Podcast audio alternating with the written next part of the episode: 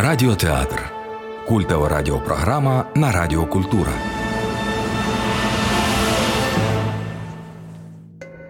Ви слухаєте Радіо Культура. Сьогодні у передачі Радіотеатр прозвучить радіодрама Арабески за новелою Миколи Хвильового. Нині виповнюється 130 років від дня народження письменника.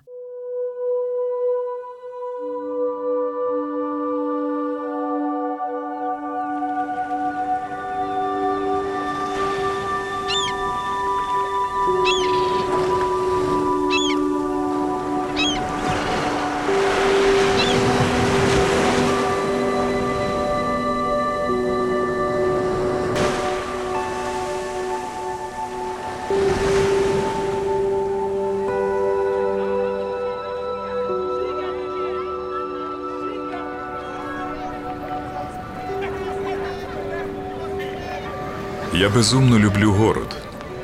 Я люблю виходити ввечері із своєї кімнати, іти на шумні бульвари, випивати шум, нюхати запах бензолу і тоді йти на закинуті квартали, щоб побачити японські ліхтарики. Так, здається, в трикутниках цифр. Будинок на розі, номер, горить. Я люблю, коли далеко на дальніх міських левадах репить трамвай. Щось неможливе нагадує цей риб, що постали переді мною теплі образи, як хрустальні дороги, як прозоро фантастичні леденці, коники, що я їх уже ніколи, ніколи не побачу на базарі.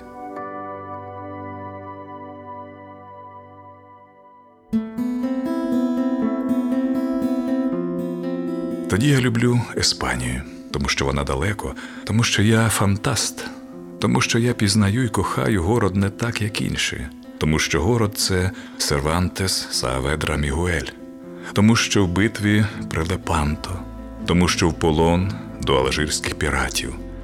Тому підходить до мене Марія і каже: Ніколас, я читала сьогодні іспанські новели. І я скажу: Мартіне Сєрра моя радість, бо в його новелах маленька музика, мелодія слів, як оркестр моєї душі, коли у вишневих садках моєї чумацької країни жеврюють зорі, падають на ягоди крізь темну темряву літньої саніблюзої ночі і падають на ставки, щоб прозвучати. Мартіне Сєрра маленька флейта, веснянка дум про далеку Еспанію.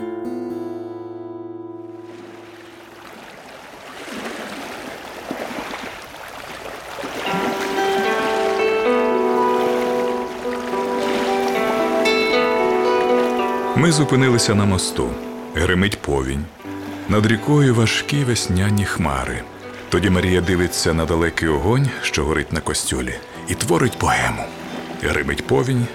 Над рікою важкі весняні хмари. Ніч, весна, міст. Марія. О, Мартіне Сесієрра, тобі, музичному музикантові, твоїм новелам, де звучить така широка і радісна весна, де міріади міріадів голубих метеликів над гармонією моєї душі, тобі шлю із своєї чумацької країни привіт. О, Мартіне Сесієрра, не тільки ти закоханий у звуки, фарби і запах слова, я теж естет. Я вірю, що наші душі зійдуться десь у міріадах міріадів голубих метеликів. У цій голубій хуртовині, коли серце так енергійно стисне, наче таємна мавка розказує океанну казку. Коли в океанах горять жемчуги, як горить сонце на шляхах моєї чумацької надзвичайної країни. О, Мартіне Сесієрра, про що розповім тобі? Чи розкажу тобі, як співають наші дівчата біля шведських могил, коли пісня з буряків, як сіровка жура, як геніальний Леонтович у бур'янах моєго степового краю. Чи розкажу тобі, як повільною ходою бредуть круторогі воли з молочної ферми? Чи сплету тобі вінок із польових дзвоників, з подій, як була, як пройшла, як гриміла, як народжувалася молода епоха. Ішла м'ятежна епоха, ішла духмяна романтика, і нечутно ходили в борах тіні середньовічних лицарів. Бігли вітри із сходу, сторожкі і тривожні. І тоді в аулах моєї голубої Савої стояв гул через перевали з азіатського степу, з глухої тайги летіли депеша за депешою. О Мартінесе Сієрра! Ніч весна, гримить повінь. На дальньому костьолі горить огонь і теж творить поему. Я мовчу, Марія мовчить. На мосту тихо, і тільки мутні води клекочуть і тікають у невідому даль. Тоді я знову пізнаю, як я безумно люблю город. Уранці в городі, де незнайомі вулиці, а по них проходиш якось невідомо і задумано. Проходять і зникають давно забуті тіні іхтіозаврів, і розчиняється рожеве вікно у майбуття.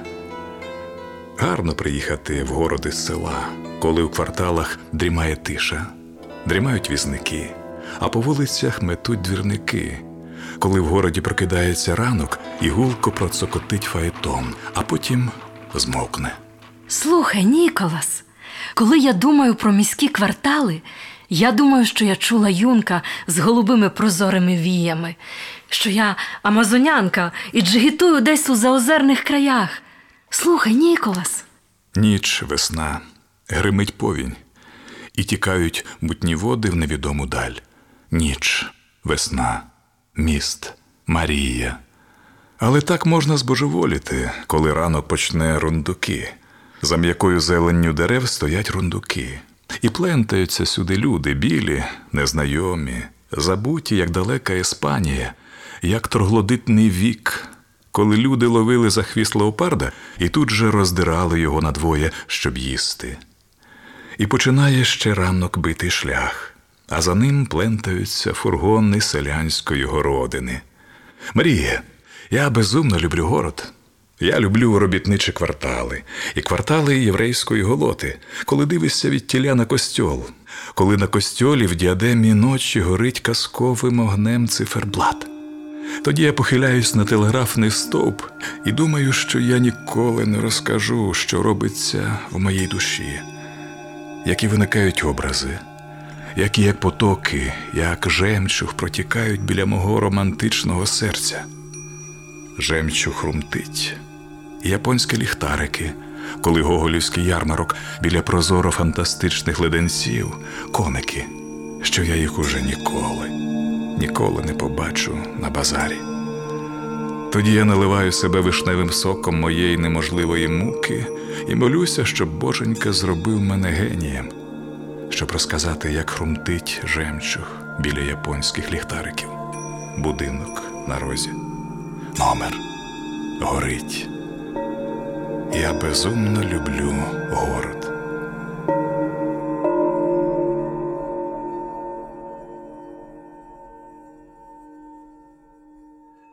Деталь із моєї біографії. Народився я Сойрель, припустім, бо для мене просвітянський реалізм к чорту, навіть у прізвищах, бо я його органічно органонами не виношу. Народився я Сорель, котрого не треба плутати з Карелем, автором Французької республіки, оскільки в Англії нема просвітянства такого, як у нас. Але може є й покраще. Я маю на увазі Ірландію і англійський бокс, після якого й після літургії навіть койтус за розписанням.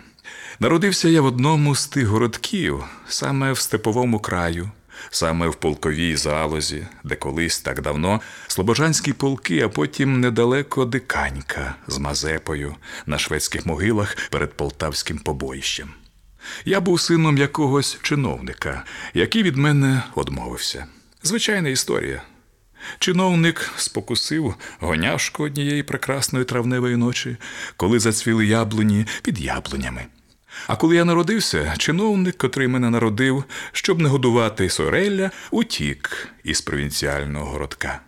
Таким чином, Україні покриток стало одною покриткою більше. Але моя мати не пішла дорогою на Сагайдак, Шевченківської Катерини і моєї Оксани із життя. З тієї книги, що сині етюди, яких етюдів я вже ніколи, ніколи не буду писати, бо я пишу роман. Моя мати не пішла цією дорогою, бо на другий день умерла. Тоді другий чиновник, гадаючи, що його жінка безплідна і не здібна родити, взяв мене за сина. Чиновник помилився.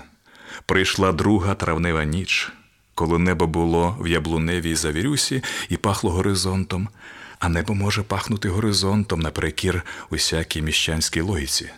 Коли степовий городок дрімав під голубим крилом весняної ночі, безплідна чиновникова жінка родила майбутнього колеського реєстратора.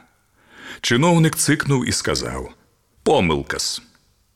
А мене не можна було викинути, бо формальності щодо закріплення було пророблено. Таким чином, не глядячи на те, що чиновникова жінка була небезплідна, що в травневу ніч, коли стояла яблунева завірюха, родила колеського реєстратора, незважаючи на все це, я лишився в чиновника на його хлібах. Я не буду описувати те інше, що може когось і цікавить, але мене навпаки ніскільки. Не буду описувати, як писали наші коріфеї. Я буду писати так, щоб зрідка почути кармазинові дзвони з глухого заріччя, коли серце так стисне, ніби погляд стрункої юнки, коли вона на моє буйне бажання каже крізь яблуневу завірюху, здригнувши так.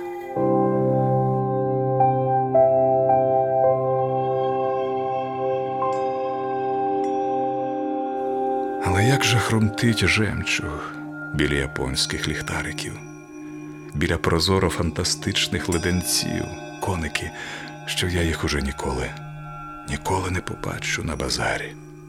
Слухай, Ніколас, а що ж далі? Як же з твоїм чиновником? Маріє, ти наївничаєш. Нічого подібного не було. Я тільки приніс тобі запах слова. Ніч, весна, гримить повінь, і тікають мутні води в невідому даль. Ніч, весна,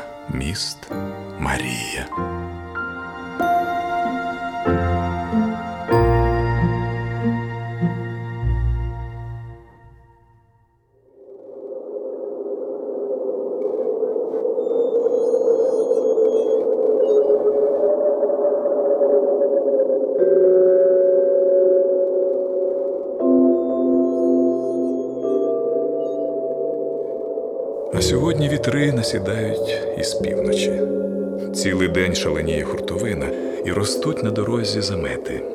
Іде грудень року від народження легендарного Христа 1923-го, від народження епохи громадянських війн 6-го.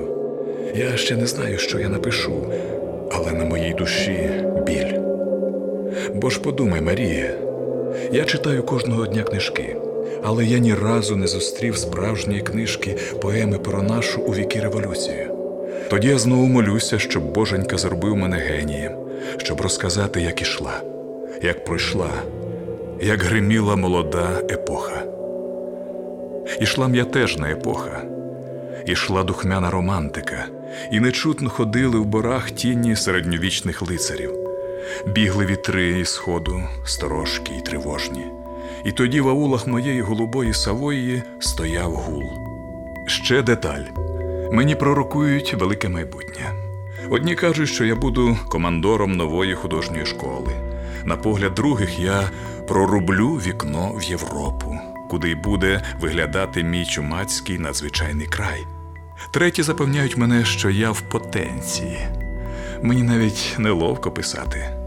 Є правда і четверті, які вважають мене графоманом, дилетантом, парвеню і так далі. Але на радість я цим не хочу вірити. Я гадаю, що я все-таки напишу гарний твір, бо ж яблуні тільки но зацвітають у садах моєї духмяної фантазії, бо ж переді мною і за мною гори поетичного матеріалу. Словом, коли б я хотів загубити свою індивідуальність, я б давно її загубив. А коли б я був через міру шанобливою людиною, зовсім без шанолюбства ні риба, ні м'ясо, я міг би використати своє становище. Але я дуже тиха, лагідна людина. І тому, коли мені, як літераторові, що подає надії, запропонували взяти посаду командора одного чималого правда видавництва, я навіть з охотою взяв її. Отже, там, де я працюю, де все так імпозантно, там ви знайдете всіх, кого вам треба. Тут і Пульхерія Іванівна Жоха, тут і товариш Крутик, мій заступник, прекрасний зам. Тут і ціла академія різнобарвної професури. Але більш за все мені подобаються ті весняні дні, коли потоки ласкавого сонця заливають усі кімнати моєї установи, коли з мого імпозантного будинку падає весняна капель, коли за моїм кабінетом шум ділового будня. Я розвалююсь у кріслі, закурюю гаванську сигару, недавно прислав із Германії дипломатичний кур'єр, і кричу: Антошка! Антошка тут як тут. Цей бородатий симпатяга до чотирьох годин сидить за моїми дверима і тиче автоматично пальцем у напис без докладу не входити. Що прикажете, товаришу? Що ж я йому прикажу?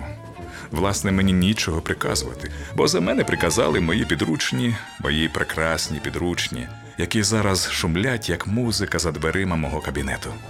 Тоді я кажу: Антошка, і потирай руки. Альянс? Антошка. Альянс. Ах ти моя карапуля, млію я від гарного настрою. Ах ти моя дурашка.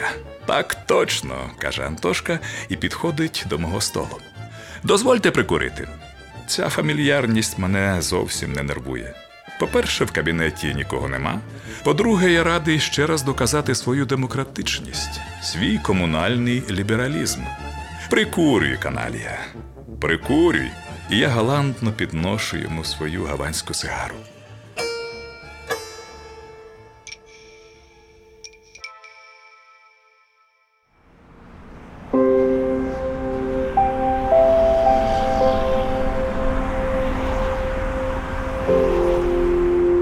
За моїм вікном грає голубе небо. Десь, очевидно, гомонять жайворонки, десь, очевидно, такий простір, така легкокрила даль, що я не можу не мріяти. З мого імпозантного будинку летить весняна капель. Її не може заглушити навіть шум шумного міста.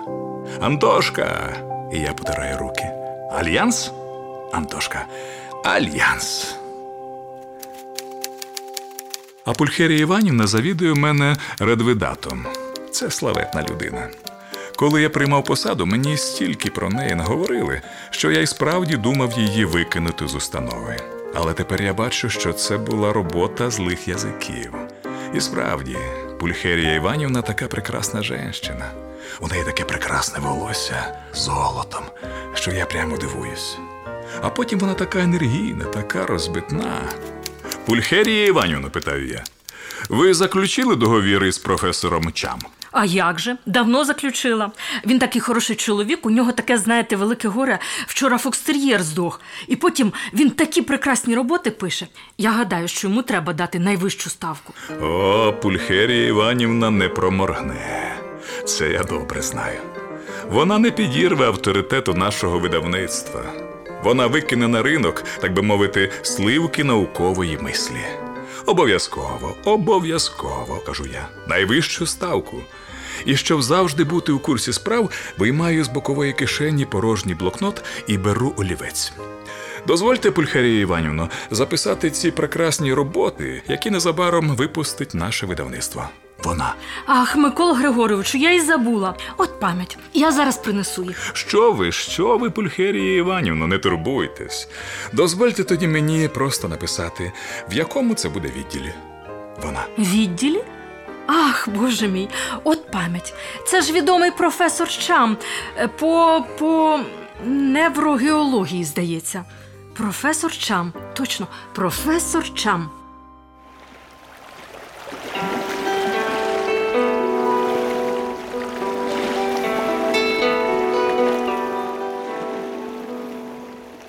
Ніч, весна, міст, Марія.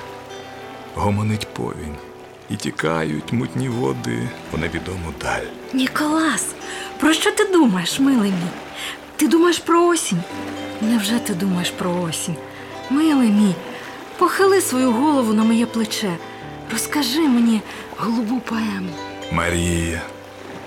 Я чую, як гримить повінь, як біжать мутні води в невідому даль. І моя радісна Марія кладе на моє чоло свої духмяні кучеряшки і пахне, як юність, як безмежні дороги у прекрасний невідомий край.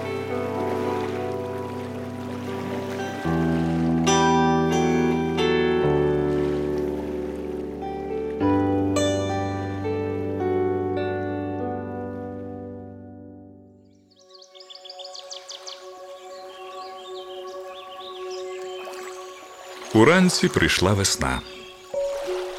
І цілий день тануть сніги. Біжать по дорогах потоки і чути десь хропуть коні. Стоїть таке неможливе небо, нібито воно тільки но народилось. Учора опівночі, коли за городом урочисто скликав гудок нічну зміну, над костьолом із західного боку повис темний туман. Учора я думав про Тургенєва і про вальшнепів, тому що це в крові. Тому що мій батько був стрільцем, думав про заводі на Ворсклі, про свій степовий край, про його одинокі озера, що стоять там, де пересікаються чумацькі шляхи. Сьогодні мої мислі про інше. Це знає і Марія. Я думаю зараз про женщину революції. Ніколас, І Марія виймає хустку, що пахне конвалією, і підбирає волосинки під капелюшок, що їх розкидає весняний вітер. Ніколас, ти скажи мені, невже женщина так міцно зв'язана з революцією, що без неї новелістою не можна обійтись? Так, Марія, без женщини не можна обійтись, бо женщина це круг наших емоцій, А я от тобі не вірю. говорить Марія і підставляє весняному вітрові своє обличчя. Ніч, весна, міст, Марія. Гримить весняна повінь, і тікають мутні води в невідому даль. Ми стоїмо на мосту. Перед нами і за нами город. Ми чуємо, як глухо б'ється крига. Над костьолом горить огонь. Ніколас, я тобі не вірю, тому що ти й досі не показав мені женщини революції. Так, Марія, я ще не показав, але я покажу. Ні, ти її не покажеш, бо в твоїм уявленні вона не більше як самичка. Марія. Так, Ніколас, так. Гримить повінь, і тікають мутні води в невідому даль. У Дікенса, здається, в записках Піквінського клубу герой скрикнув Їхать так їхать, як говорив папуга, коли кішка потягла його за хвіст. У Дікенса, здається, з тих же записок Піквінського клубу є й такий радісний вираз А от і я, як сказав хтось, падаючи з десятиповерхового будинку.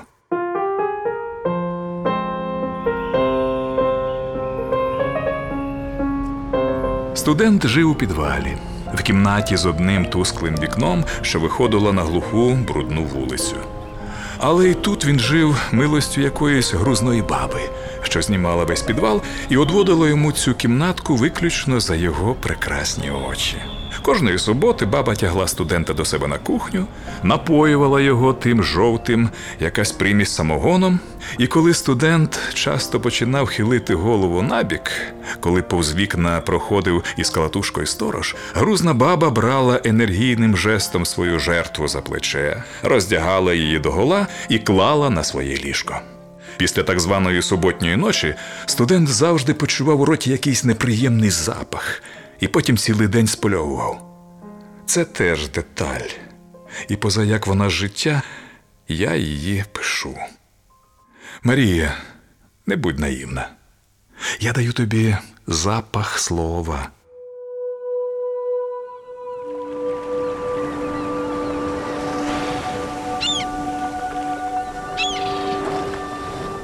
І знову переді мною легко синя даль надзвичайного минулого. І знову я чую далекий загірний голос. Пройдуть віки, найдуть свою змужнілість, пізнають радість і журу твоєї прекрасної землі, відійдуть по древній дорозі в небуття, але ніколи не повториться народження твоєї м'ятежної нареченої. Тільки один раз, тільки один раз.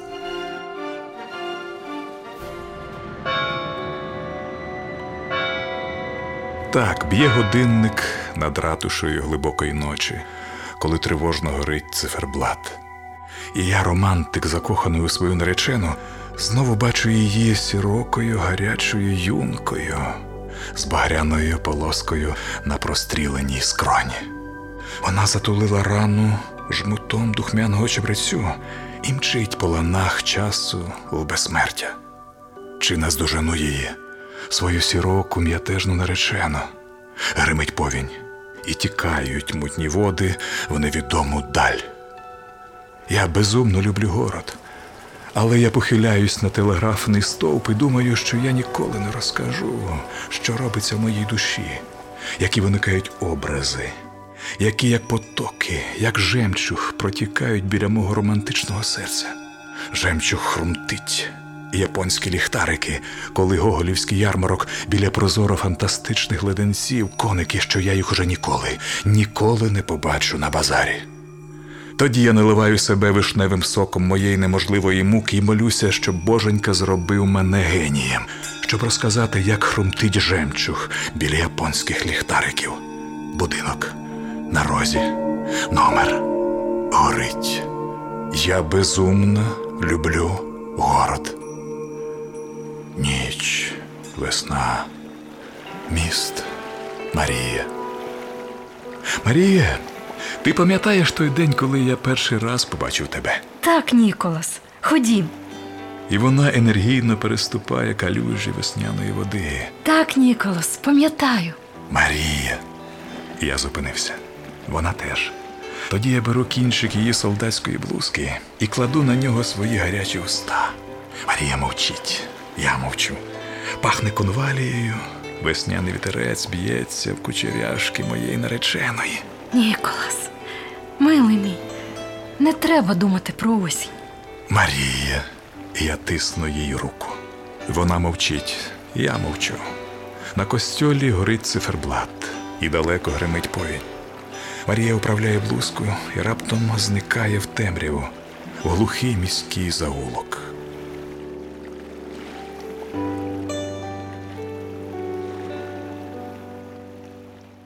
По скриптум. Я говорю не про чарівну мандрагору. Я говорю про Адамову голову, про метелика, що з черепом на голові. Мені навіть сни якісь химерні. З-під канапи вискочив звичайний пацюк з перебитим задом. Мені кажуть, щоб я його добив. Тоді я беру чималий молоток, і коли пацюк іде на передніх лапках повз мене, я з гидливістю опускаю з силою молоток на його голову. Але дивно, після мого удару пацюк раптом виріс, став розміром із болонку і пішов на задніх лапах, а на його голові я бачу череп. Я говорю не про чарівну мандрогору, я говорю про Адамову голову, про метелика. Тоді мені зупиняються мислі. І стоїть переді мною якась настирлива пляма, що може довести до божевілля. Я знову підводжу чималий молоток і з гидливістю опускаю силою на пацюкову голову. Але диво, пацюк знову виріс і став розміром з фокстер'єра. Пацюк з перебитим задом іде на задніх лапках. В кімнаті тихо, за вікном тихо. І тільки на костьолі горить циферблат. Я мовчу.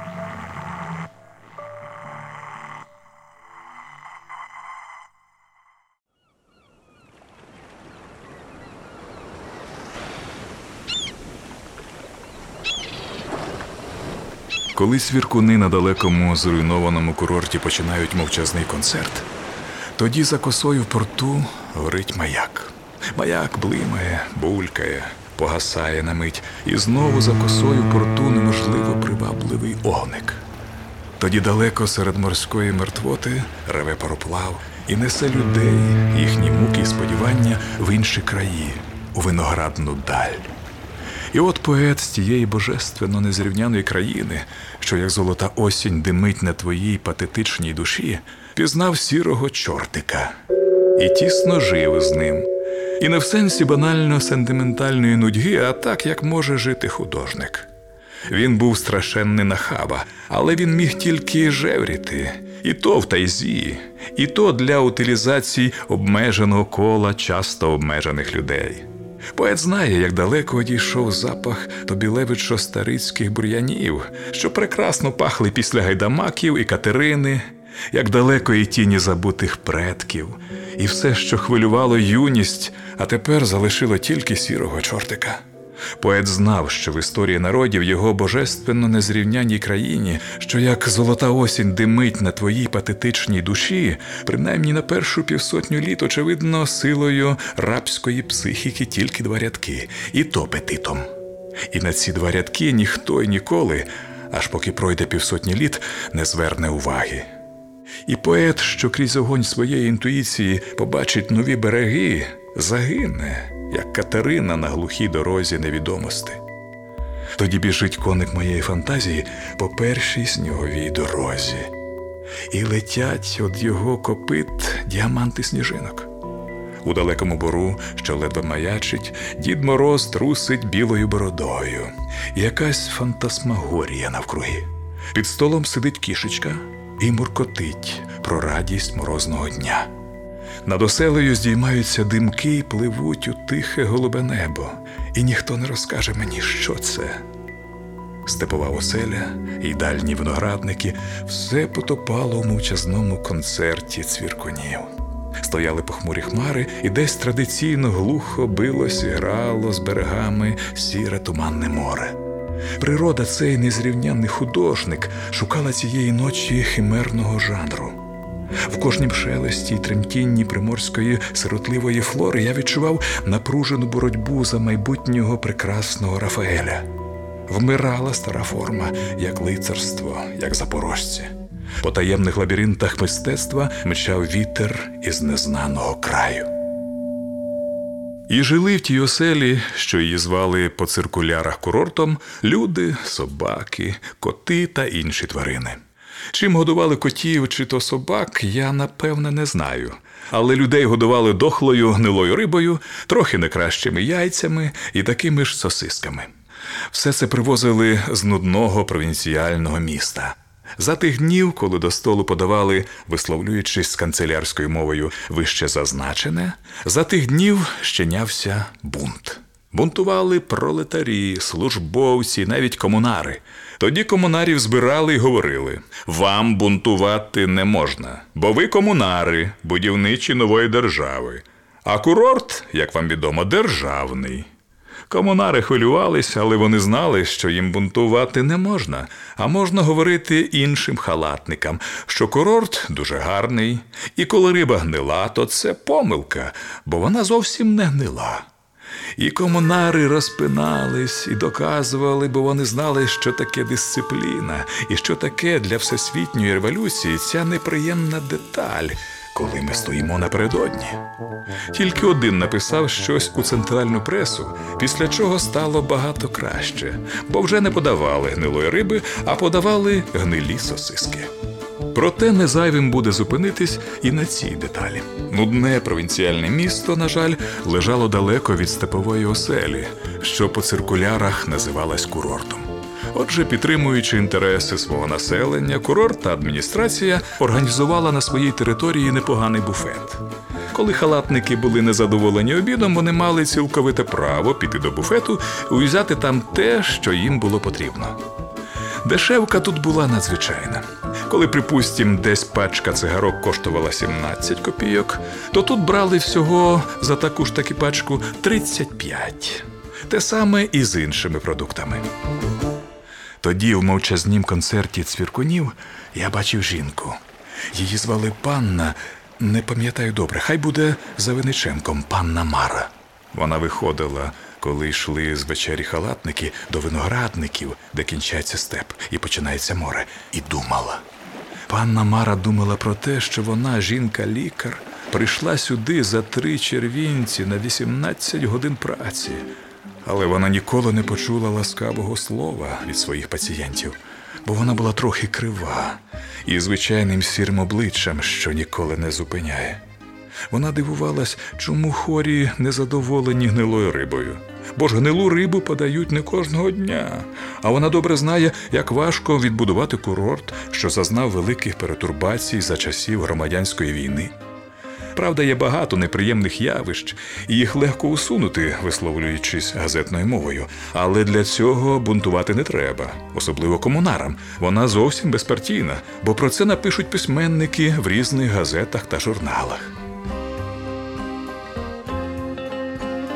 Але панна Мара думала й про те, як би гарно йти в цей вечір, коли цвіркуни починають свій хімерний концерт, а недалеко рокотить море з гарною людиною, що буде її нареченим. Вона була за цих хвилин безмежно сентиментальною, і вона трошки плакала. Море традиційно глухо билось у береги, і тоді за виноградниками зливалися в єдину гармонію і море, і нічний степ, і одинока оселя серед пустелі. Панна Мара йшла до курзалі, сідала там біля шахматистів, дивилася, але ніхто на неї не звертав уваги, і ніхто не хотів покохати панну Мару, бо такий уже жорстокий закон природи. Мила мамусю, яке хороше життя, який божественний запах навкруги мене. Тут море таке надзвичайне, і тут такі мислі, наче я незвичайний рядовий лікар, якого ніхто не знає, якому нікому за винятком хорих не потрібний, а якийсь персі бішелі, щоб про нього я мріяла колись у своїй студентській кімнатці. Увечері я йду до моря, дивлюся у сині краї і думаю. Від тіля буря принесла уламки кайори і тіло шелі. А тут, на піщаному березі, його наречена вхопила з огню його прекрасне серце. Ти, мамусю, будь ласка, не читай нікому мого листа, бо цим ти зробиш мені багато неприємного. Прошу я тебе також ніколи, ніколи не згадувати у своїх листах Стефана, бо я й досі не можу прийти в себе. Ах, як він насміявся наді мною, але я йому простила. Я йому все простила. Ти, як жінка, повіриш мені, бо знаєш, що нема меж тій любові, що її носимо ми. Я пізнала цю любов, і я щаслива. Нехай фігляри і скептики возводять в канон безшумний американізм, але людини вони все одно не перероблять. Ах, мамусю, яке прекрасне життя, який божественний запах навкруги мене, як чудово пахне одвічне море, яка даль за темними виноградниками, що так тривожать мою душу цієї химерної південної ночі. Коли цвіркуни на далекому зруйнованому курорті починають мовчазний концерт, тоді за косою в порту горить маяк. Маяк блимає, булькає, погасає на мить, і знову за косою в порту неможливий морський вогник. Тоді далеко серед морської мертвоти реве пароплав і несе людей, їхні муки і сподівання, несе в інші краї, у виноградну даль. Товариш Комаро ще раз і ще раз воістину прекрасне життя. І коли я умру, і на моїй могилі ви положите пучок чебрецю, знайте, я воскрес. І знайте, біля тієї криниці, що в ній весь світ, давно вже стою я, і на моїй душі таке тихе, таке світле і прозоре озерце, що я відчуваю себе Господом Богом. Товариш Комаро, схиліть свою голову на мої груди і знайте, я ваш друг. Маяк блимає, булькає, погасає на мить. І знову в порту неможливий морський вогник. Праворуч море, далі виноградники, і моя мука за пароплавом у виноградну даль. Тихо. Тільки одвічні свіркуни плетуть легенду із далі первісних віків, і немає їй ні кінця, ні краю. Тоді зникають і дороги в диких половецьких краях. Літо 1924 року. Головний лікар читав сьогодні лекцію про душу. Це характерно. Про душу. Народу було досить, майже всі халатники. Цікавились усі, й особливо комунари. Справді, що може сказати спец про душу? І от коли головний лікар скінчив, один несміливий голос запитав: А дозвольте, товаришу професора, спитати вас, що появилось раніше? Мисль чи слово? Лікар, що мусив сказати не те, що хотів сказати, крутнувся. А ви як думаєте? Скажіть, як ви думаєте, уперто сказав комунар. Я думаю, головний лікар проковтнув слово і кинув. Я думаю, мисль. Тоді дозвольте і мені слово. І комунар поліз на трибуну. Він говорив довго, уперто. Він говорив так весело, що майже всі поснули. Комунар був добрим книжником, бо вчився він у партшколі і не міг не знати, як на це питання дивиться товариш Богданов. І коли б спец не прийшов у себе після першої і не зовсім вдалої вилазки, і, набравшись нахабства, не зупинив промовця, промовець, мабуть, і досі розмахував би руками. Спец. Зупиніться, будь ласка, ми з вами ніколи не договоримося, бо це аналогічно цьому, що раніше появилась курка чи яйце. Звичайно, курка. Вирвалось з мовчазної аудиторії. Бо курка Ну ну, що ж таке курка? єхидно запитав спец. Слово чи мисль? Ви, товаришу професоре, застали нас зовсім непідготовленими. скрикнув жіночий голос. Треба було попередити комгурток. Тоді головний лікар зняв окуляри і сказав, що лекцію скінчено і що халатники можуть розходитись. Що ж до того, що раніше появилось мисль чи слово, даному зібранню нема ніякого діла, бо хорем заборонено хвилюватися, і потім останні наукові дані недвозначно натякають раніше появилась мисль. Отже, мораль раніше появилось не слово і не мисль, а гнила риба. Бо лекцію про душу було розраховано спеціально на заспокоєння нервів, які розтривожено було вище зазначеною морською твариною.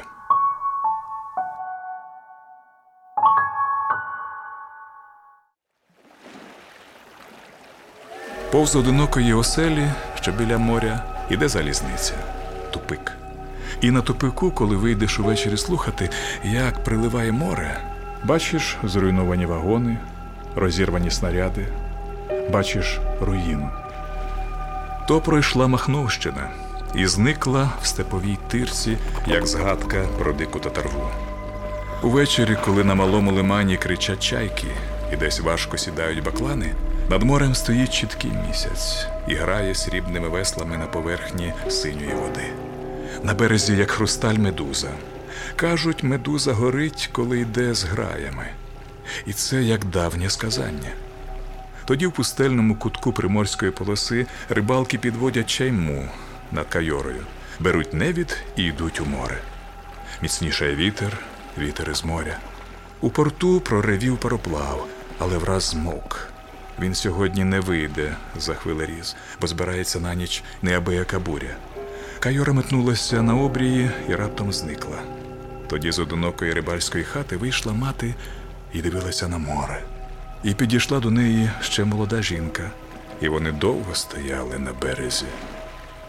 І сьогодні море казиться і казяться піщані береги в хуртовині камінців, але це останній шквал.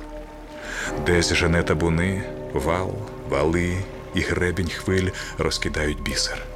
Сходить сонце, і одинокий рибацький посьолок зустрічає його золотих вершників тишою. На якорі Кайора вона плавко коливається, але вже скоро вщухне вітер, над морем стане мертвий зиб. Тоді вщухнуть і береги. На камінцях буде муркотіти море. Чайки полинуть на болота і стане велика морська пустеля.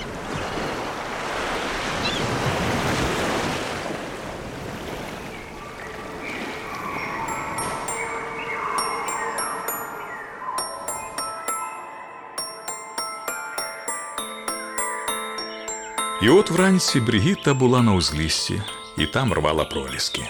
Бригітті було щось біля шістнадцятьох. Вона рвала проліски і дивилась на них. Потім вона пішла до батька. Це було в тому лісі, де її батько був лісником. У цей час біля хати шумом зупинилась кавалькада. То приїхав молодий граф. Він був як казковий лицар, і одяг йому було всипано діамантами. На кашкеті збоку, біля фазанного пера, стояв великий рубін. Молодий граф грав тростинкою.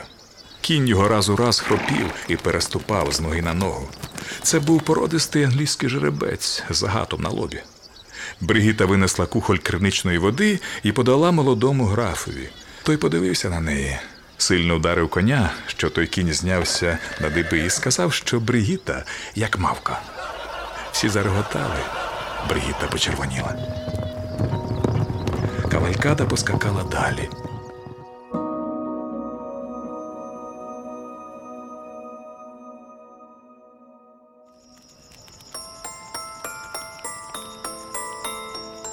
Був весняний вечір.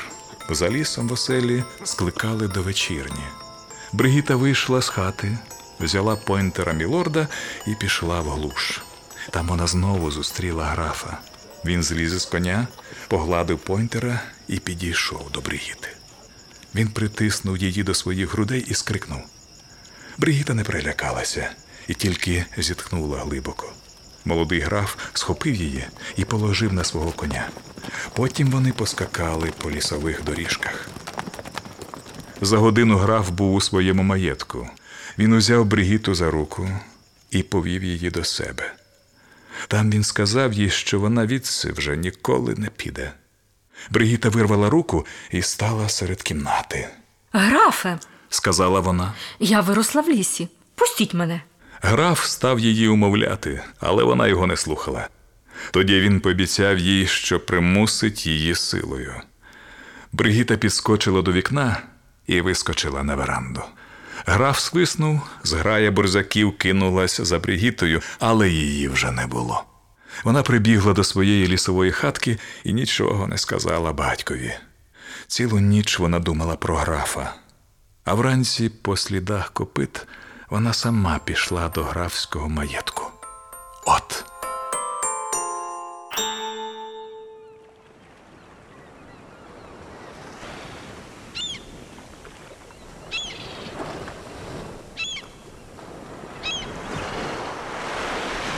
І от моїм арабескам несподіваний фініш.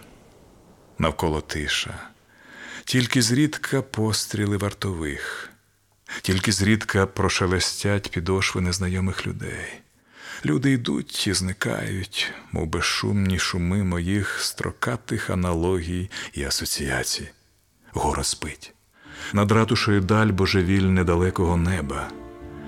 І нерозгаданий зоряний віфлієм стоїть у квадрильйонах віків таємничою загадкою.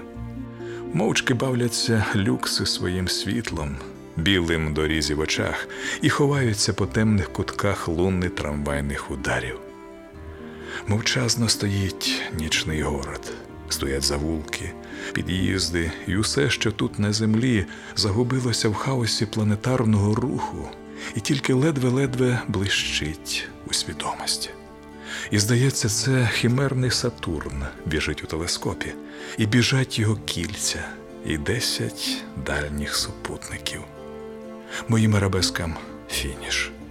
І герої, і події, і пригоди, що їх зовсім не було, здається, ідуть і вже ніколи ніколи не прийдуть. І ніколи я не повернусь до своїх арабесок, щоб мучити себе над кожною крапкою. І вже ніколи не промчать феєрверки гіперболізму крізь темряву Буденщини, і не спалахне огнецвіт моєї фантазії. На рік буває тільки одна ніч на Івана Купала, коли в зачарованому колі жевріє жемчуг химерної папороті. Моїм арабескам фініш, але я не тоскую. Я ще раз пізнав силу безсмертного слова, і воно перетворилося у мені. Із океану варіацій я випливаю, м'ятежний і радісний, випливаю до нових невідомих берегів. О, Маріам! Хіба не коштовні крупинки золотих камчатських розсипин хочу я вихопити з бурі емоціональних вибухів? Моїм арабескам фініш. Тоді Стерн, Гоголь, Діккенс, Гофман, Свіфт ідуть теж від мене, і вже маячать їхні романтичні постаті, як голубі дилижанси на шляхах моєї безумної подорожі. Так сказав Теодор, це радість бунту проти логіки. Я такий же химерний, як Сатурн у телескопі в хаосі планетарного руху. Я щасливий, о Маріам. Який орган так божественно звучить у кожному нерві моєї істоти. Кому так співають славу? Це тобі, моє синє, вечірнє місто з легенд Шехерезади. Це з тобою я розмовляв по заході сонця, коли треба було знайти слово. О Маріам, ти жінка, і ти пізнаєш радість моєї пісні про синій вечірній город. Тихий вечір, синій вечірній город, Азія. І я цього тут не бачу ні проституток, ні чорної біржі, ні старців, ні бруду. Я бачу, ідуть квакери, не ті 17-го віку, а ці сповідники світла, горожани щасливої країни. І я вірю. Я безумно вірю, це не квадратура кола, це істина, що буде на моєму сентиментальному серці. І тоді в молитовній екстазі я дивлюся, як мільйони разів дивився в далекий димок на курган, де скликаємо Едзин до загірної Мекки.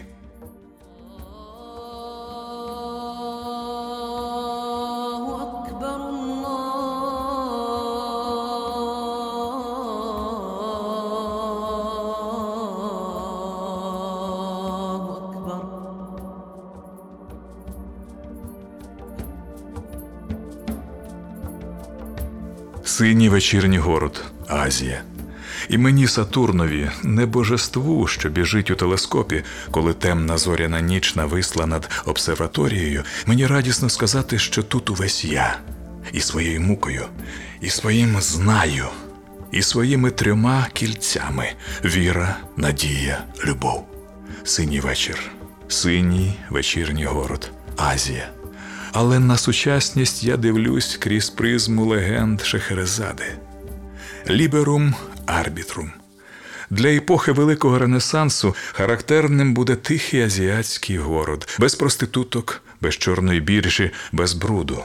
І душевна дисгармонія буде тоді легенький вир під водяними ліліями, коли човен без весел несе не несе, а комиші стоять на кордоні зелених луків і прислухаються. Для епохи Великого Ренесансу буде характерним строката весна і плебеїв Великдень. Тоді підуть тисячі горожан на площу м'ятежної комуни, а потім підуть карнавалом на аеродром. Цей строкатий колір б'є мені в вічі, мов чітка червона пляма, що від слова ярмарок. О, Маріям, я безмежно щасливий. Тільки тепер не забрудню твоєї родинки, що впала на твоє слонове рамено, так сказав Теодор. Тоді прийшла слава про синій вечірній город, Азія. Тоді пішли городяни не в академічні колізеї, де йшла нудота декадансу, де тисячі анемічних надломлених людей дивилися на бутафорію минулої епохи, а пішли до цирку, на футбольне поле, в спортивні клуби. І були ще клуби ділового будня і клуби наук. Мат королю, я вам готовий дати форою і ферзя, але й тоді я вийду переможцем. Бо й великий маестро Капабланка не міг перемогти модерніста Реті. Моїм арабескам фініш. І тоді синіє вечірнє місто, натхненно співаю славу. І йдуть і пливуть квартали, а за ними трамваї і густий присмерк, сторожкий дзвін. Бігають огники, такі химерні, мов фіолетово-рожеві ліхтарики в ресторані японських куртизанок. Над площею м'ятежної комуни стоїть прожектор і уперто розглядає строкаті вітрини державних крамниць. Іду. Раптом падає під ноги різнокольорова реклама, і я згадую чарівний ліхтар, що в забутій школі мого дитинства демонстрував на стіні картини. Це не кіно, це примітив, але я його ніколи не зрівняю з кіно, бо тоді була надзвичайна вразливість і таке миле і симпатичне дитинство. Іду. Синій вечірній город, Азія, б'є годинник. Іду. А за мною прожектор, трамвайні ліхтарики, тротуарні світлові плакати і мільйон інших дрібниць. І все це мчиться в химерному колі асоціацій, і пливе, мов Сатурн у телескопі, коли темна зоряна ніч нависла над обсерваторією, і все, що тут на землі, загубилось у хаосі планетарного руху, і тільки ледве-ледве блищить у свідомості.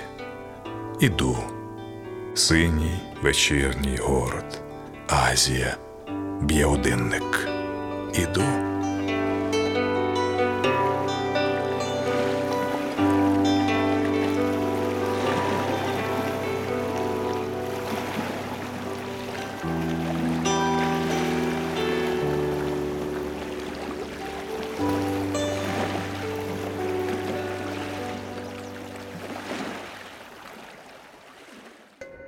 Прозвучала радіодрама Арабески за новелою Миколи Хвильового у виконанні народного артиста України Олексія Богдановича і Наталії Коломієць. Постановка Наталії Коломієць, звукорежисерка Олена Єфимчук. Радіотеатр. Слухайте культову радіопрограму на Радіо Культура.